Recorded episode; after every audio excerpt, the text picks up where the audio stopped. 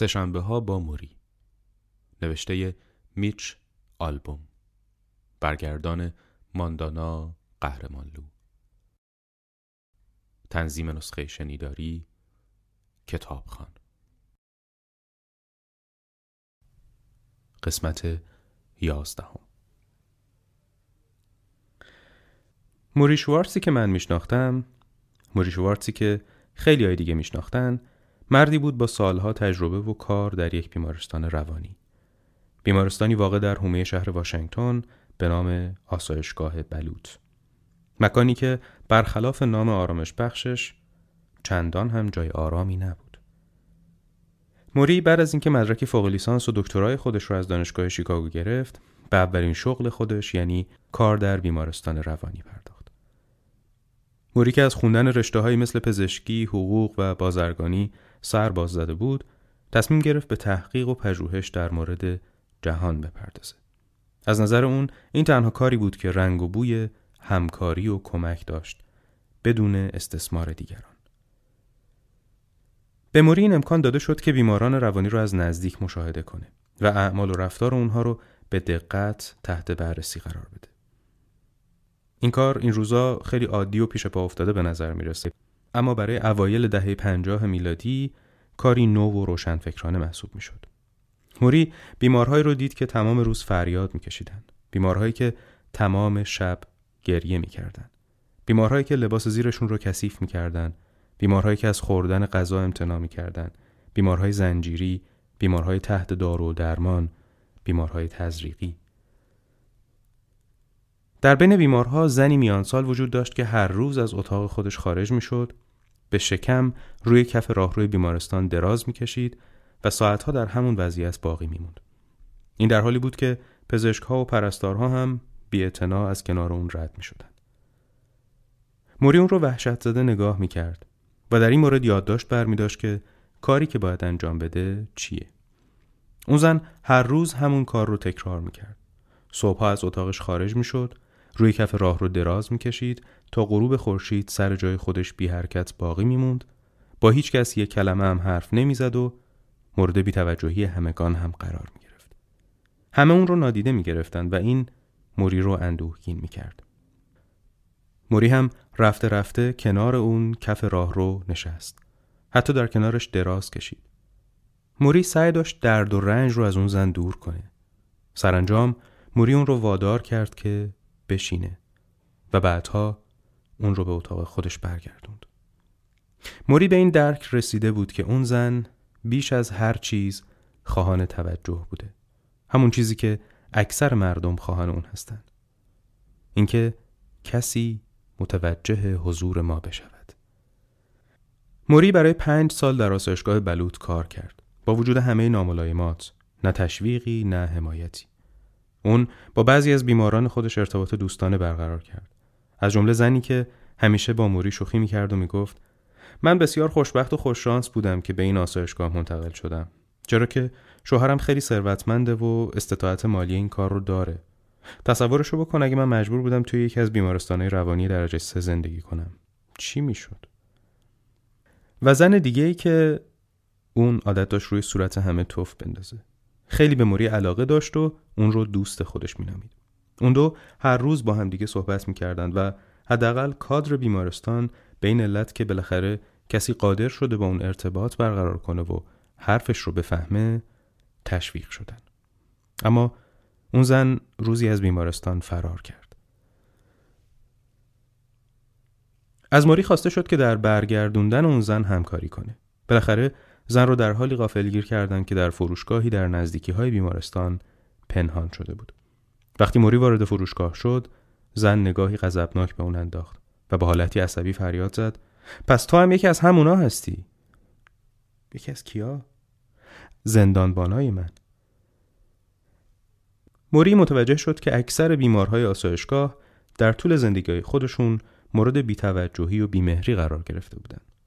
نفی شده بودند. نادیده گرفته شده بودند و این امر باعث شده بود اونها احساس کنند که اصلا وجود خارجی ندارن. اونا همه تشنه شفقت، همدردی و مهر و محبت بودند. خصوصیاتی که در وجود کادر بیمارستان دیگه ته کشیده بود. اکثر بیمارهای آسایشگاه از خانواده های ثروتمند بودند اما پول نتونسته بود خوشبختی، شادی و رضایت رو برای اونها بخره. و این درسی بود که موری هیچ وقت فراموش نکرد. من همیشه عادت داشتم سر به سر موری بذارم و به اون بگم که اون دهه شستیه. اونم در جواب من می‌گفت که دهه شست در مقایسه با دوره‌ای که الان داریم توش زندگی می‌کنیم اونقدر هم بد نبوده. موری دقیقا پیش از شروع دهه شست به براندیز اومد. بعد از اینکه کار خودش رو در حوزه سلامت روان به پایان رسونده بود. در عرض فقط چند سال دانشگاه تبدیل شد به بستری داغ برای انقلاب فرهنگی. مواد مخدر، روابط جنسی، رقابت و موج اعتراض علیه جنگ ویتنام. ابی هافمن، جری رابین و آنجلا دیویس هم به براندیز اومده بودند. خیلی از افراتیون اصلاح طلب، رادیکال ها دانشجوی موری بودند. دانشکده جامعه شناسی در عوض تدریس و آموزش درگیر مسائلی این چنینی شده بود. البته این تنها گوشه ای از علت گرفتاری های دانشکده بود. از دیگر جنبش های داغ و فعال اون دوره میشه به اعتراضات ضد جنگ اشاره کرد. وقتی استادهای دانشگاه متوجه این قضیه شدند که دانشجوهای فاقد میانگین نمره حد نصاب حق استفاده از مرخصی رو ندارن و مشمول نظام وظیفه میشن تصمیم گرفتن به هیچ کدوم از اونها نمره ندن. اما بعد از ابراز نظر رئیس دانشگاه مبنی بر اینکه اگه شما به این دانشجوها نمره ندین اونا از همه واحدها محروم میشن موری راه حل دیگه پیشنهاد کرد. گفت بیایید به همه اونا نمره الف بدیم. و همه با پیشنهاد موری موافقت کردند همزمان با آغاز فعالیت دانشگاه در دهه 60 دپارتمان جامعه شناسی هم به مسئولیت موری شروع به کار کرد. شلوارجین و صندل شده بود لباسکار اعضای دپارتمان و پرشور و حال کردن کلاس ها هم طرز تفکر جدید اونها. روش تدریس هم تغییر کرد. کار تجربی جای تئوری محض رو گرفت و مباحثه جای سخنرانی رو. دانشجوها برای انجام پروژه های در رابطه با قوانین حامی اقلیت به جنوبی ترین ایالات واقع در سواحل شرقی آمریکا و برای انجام تحقیقات تجربی به قسمت های فقیرنشین شهر رفتند. اکثر اوقات اتوبوس های سرویس دانشجوهای موری رو خود دانشجوها میروندن. در یکی از این سفرها جمعیت زنانی که دامنهای بلند و گشاد و سینریزهای عشق به گردن داشتن نگاه موری رو به خودشون واداشتن. اونا بعد از اینکه توی اسلحه سربازها گل گذاشتن در محوطه چمنی نشستن و دست به دست همدیگه دادن. اونا سعی داشتن از طریق تمرکز ذهنی و نه قدرت جسمانی ساختمان پنتاگون را از جا بلند کنن. موری سالها بعد از اون واقعه به خاطر می آورد اونا موفق نشدن ساختمون پنتاگون رو حرکت بدن اما کارشون تلاش زیبایی بود. در همون ایام بود که گروهی از دانشجوهای سیاه پوست کنترل ساختمان فورد هال دانشگاه براندیز رو به دست گرفته بودن و پلاکاردی پارچه‌ای جلوی در ورودی زده بودن. پلاکاردی با این مضمون: دانشگاه مالکوم ایکس. از اونجایی که در زیرزمین ساختمان فورد هال آزمایشگاه شیمی بود، بعضی از مقامات رسمی نگران این بودند که نکنه دانشجوهای افراطی اصلاح طلب مبادرت به ساختن بمب کنن. اما موری بهتر از همه می‌دونست که قضیه از کجا آب می‌خوره. اون به روشنی از ریشه مشکلها، نیازها و خواسته های اونها با خبر بود. همون نیاز آشنای همگان. نیاز به مورد توجه واقع شدن. نیاز به من مهم هستم. اون درگیری ها هفته ها به درازا کشید. و اگر که موری از کنار ساختمون فورت هال عبور نکرده بود ممکن بود بیشتر از اون هم ادامه پیدا کنه. ماجرا از این قراره که یکی از دانشجوهای معترض موری رو موقع قدم زدن در کنار ساختمون فورت هال می‌بینه و احساس می‌کنه که موری فردی قابل اطمینان و اعتماده. با صدای بلند از اون درخواست می‌کنه که از طریق پنجره وارد ساختمون بشه. ساعتی بعد موری در حالی که فهرستی از خواسته های معترضین رو به دست داشته از پنجره ساختمون بیرون میپره. موری فهرست رو می‌بره پیش رئیس دانشگاه و به این ترتیب قائل ختم پیدا می‌کنه. موری همیشه توان فوق‌العاده‌ای در برقراری صلح و آرامش داشت. اون در دانشگاه براندیز موضوعاتی در رابطه با روانشناسی اجتماعی، بیماری های ذهنی و سلامت ذهن تدریس می‌کرد. کلاس های موری مثل گروه های گام به گام پیش می‌رفت. اونا به موضوعاتی که امروزه تحت عنوان مهارت های شغلی شناخته شده هستند نمی پرداختن. عمده تمرکز اون کلاس ها روی رشد و پیشرفت شخصی بود.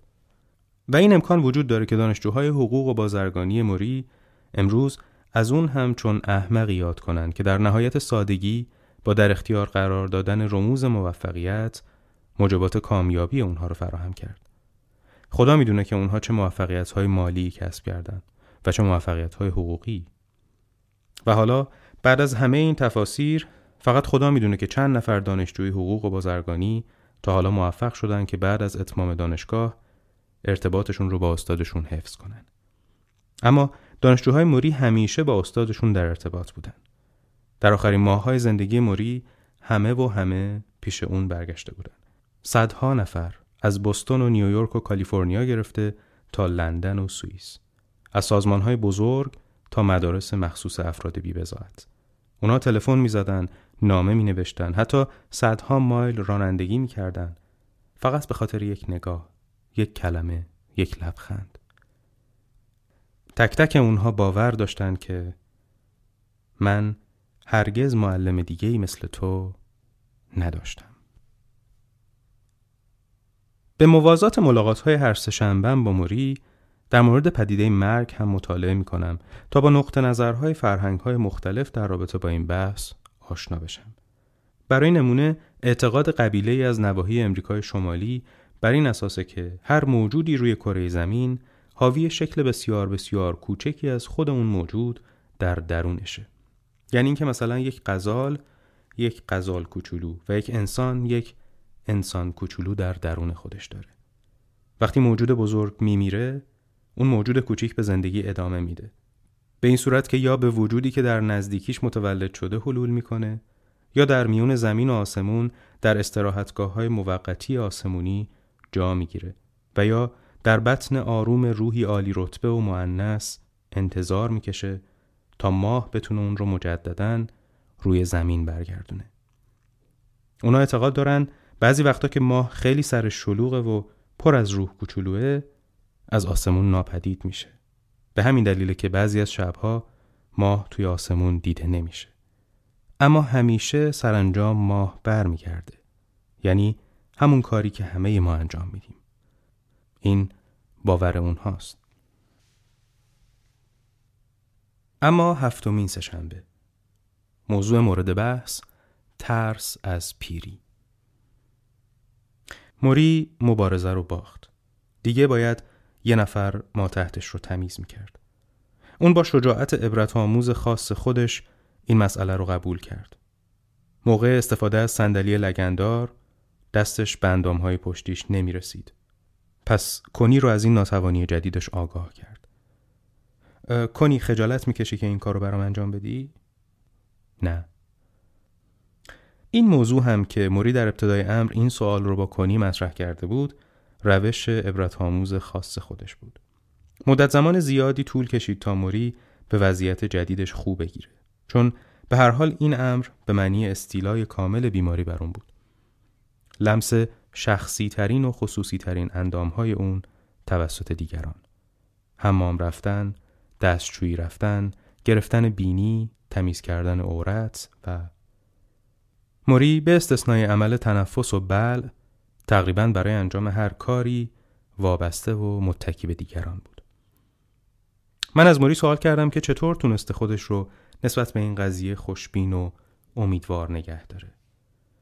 جواب داد خیلی بامزه و سرگرم کننده است. از اونجایی که من آدم مستقلی هستم پس باید نهادم در مقابل همه این چیزها مقاومت می‌کرد. کمک گرفتن موقع پیاده شدن از ماشین، موقع لباس پوشیدن.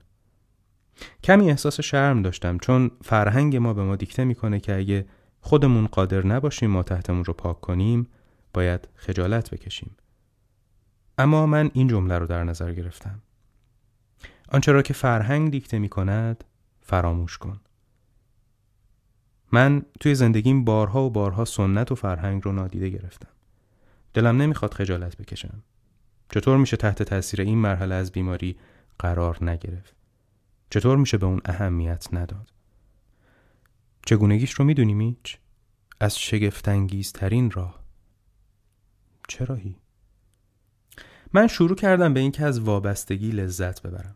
حالا دیگه از اینکه بقیه من رو به پهلو برگردونن و روی ما تحتم کرم بمالن تا زخم نشه لذت می‌برم. یا از اینکه پیشونیم رو تمیز کنن یا پاهام رو ماساژ بدن. از همه این کارها لذت می‌برم. چشمهام رو میبندم و غرق در لذت میشم. این احساس برام خیلی آشناست درست مثل بازگشتی دوباره به دوران کودکیه. زمانی که کس دیگه ای تو رو میشست تو رو به حمام می‌برد تو رو از جات بلند می‌کرد زیرت رو تمیز می‌کرد.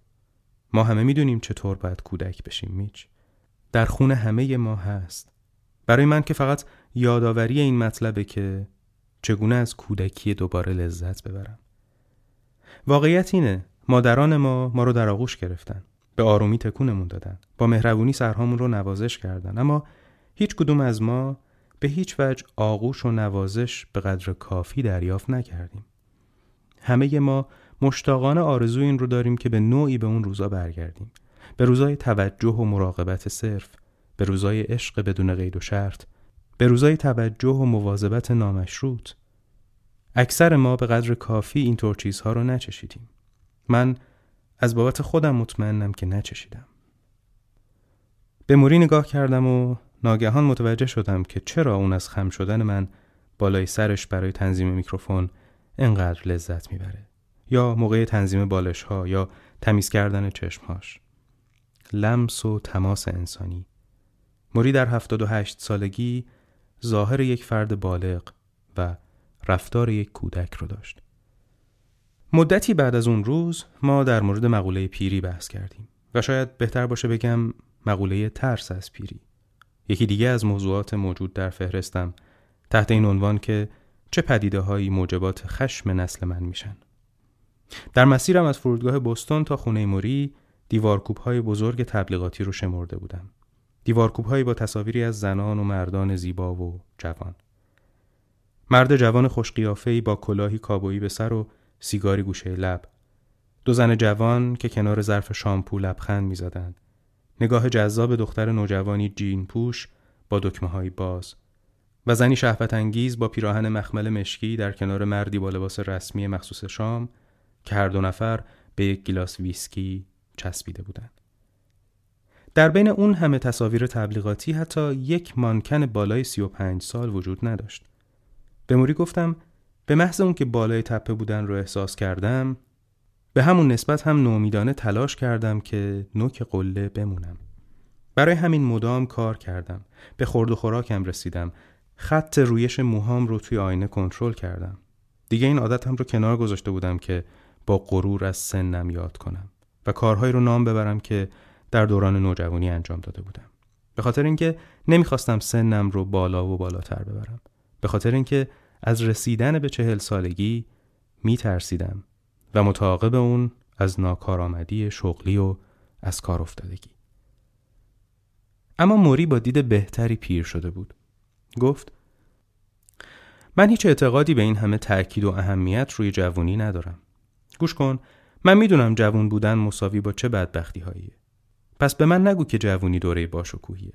چه بسیار جوانهایی که نزد من میان و از جنگ و دعواهاشون، از تضادهاشون، از بیلیاقتیشون و از اسفباری زندگیشون حرف می‌زنن. گاهی زندگی از نظر اونها اونقدر بد و ناگوار بوده که حتی می‌خواستن همدیگر رو بکشن. و علاوه بر همه این تفاسیر اسفناک، جوونها عاقل نیستن میچ. اونا درک کمی از زندگی دارن. وقتی نمی‌دونی چه چیزی داره اتفاق میفته، چطور می‌تونی هر روز زندگی کنی؟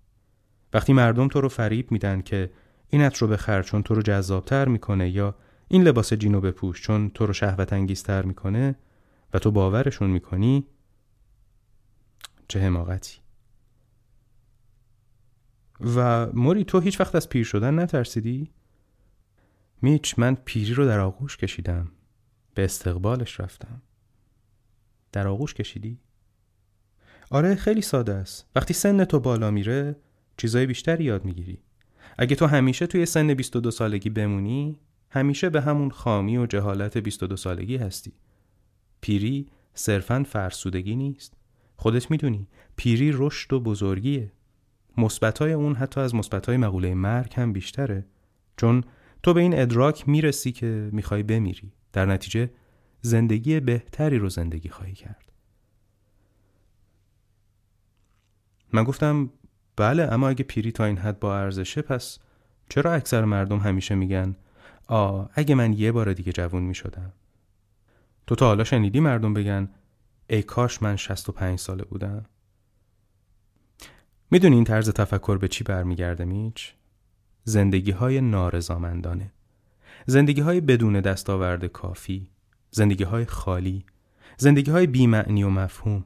چون اگه تو معنا و مفهوم در زندگیت پیدا کنی هیچ وقت نمی‌خوای به گذشته برگردی. دلت می‌خواد پیش بری. دلت می‌خواد بیشتر ببینی کارهای بیشتری انجام بدی. قادر نیستی تا 65 سالگی صبر کنی.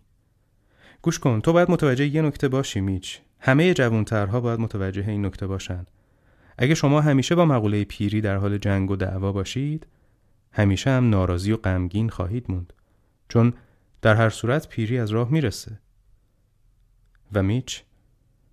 موری صداش رو پایین آورد. واقعیت اینه که تو بالاخره خواهی مرد. سرم رو به نشونه فهم مطلب تکون دادم. و اهمیتی نداره که تو به خودت چی میگی.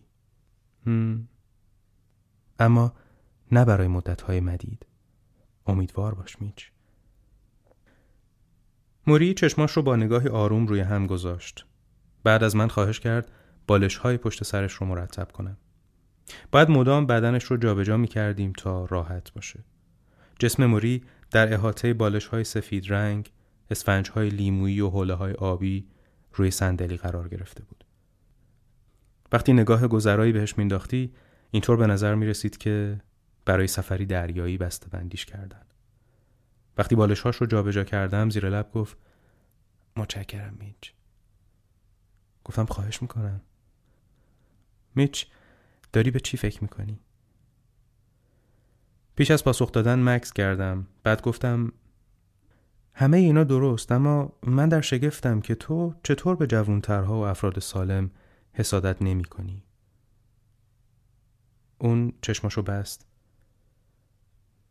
می‌دونی من فکر می‌کنم که حسادت می‌کنم. من به حال اونایی که به باشگاه های بدنسازی یا به استخرای شنا یا به سالن های رقص میرن قبطه می‌خورم. به خصوص رقص. اما من اجازه میدم که حسادت تمام ذرات وجودم رو در بر بگیره اما فقط احساسش می‌کنم. بعد اجازه میدم که بره. رهاش می‌کنم. چیزی رو که در مورد رهاسازی گفتم یادته؟ بزار بره میچ. رهاش کن. به خودت بگو. این فقط حسادته. حالا می‌خوام از این احساس جدا بشم و از اون دور شو. موری صرفه کرد. صرفه خلطدار و طولانی. بعد دستمالی رو توی دهانش فرو کرد و بیرمق خلطهایی رو از گلوش خارج کرد. وقتی اونجا میشستم این احساس به من دست می‌داد که خیلی از اون قوی ترم. به حدی احمقانه و مسحک که انگار قادر بودم اون رو بلند کنم و مثل یک کیسه گونی آرد روی دوشم بذارم. این احساس برتری و قدرت باعث شرم من می‌شد. چون به هیچ وجه احساس نمی کردم که در هیچ زمینه دیگه ای از اون برتر باشم. چطور جلوی خودتو می‌گیری؟ از اینکه حسادت نکنی به به چی؟ به من. هیچ. ممکن نیست پیرها به جوانها حسادت نکنن. مطلب اینجاست که تو بپذیری کی هستی و از اون چیزی که هستی لذت ببری. برای تو حالا این شرایط مهیا شده که سی سالگیت رو بگذرونی. من سی سالگیم رو گذروندم و حالا باید هفتاد و هشت سالگیم رو سپری کنم تو باید نقاط قوت، واقعی و زیبای زندگی الان خودت رو پیدا کنی بازگشت به گذشته فقط تو رو به رقابت و مقایسه وادار می‌کنه و سن و سال به هیچ وجه مقوله رقابتی نیست. موری بازدمش رو بیرون فرستاد و نگاهش رو پایین تر آورد. انگار می‌خواست ذرات پراکنده شده بازدمش رو توی هوا ببینه. واقعیت اینه که بخشی از وجود من همه سن و سالیه. من سه سالم، پنج سالم، سی و هفت سالم، پنجاه سالم. من همه اون سنها رو گذروندم و می‌دونم این به چه چیزی شباهت داره. وقتی شرایط ایجاب کنه که بچه بشم بچه میشم و از این کار لذت می‌برم. وقتی شرایط ایجاب کنه که پیرمردی عاقل بشم پیرمردی عاقل میشم و از این کار لذت می‌برم. به تمام سنهای مختلف من فکر کن. من در کنار سن واقعی خودم آدمی همه سن و سالی هستم. موضوع روشنه برات؟ سرم رو به نشونه فهم مطلب تکون دادم. چطور می‌تونم به سن تو حسادت کنم؟ در حالی که خودم سن تو رو گذروندم.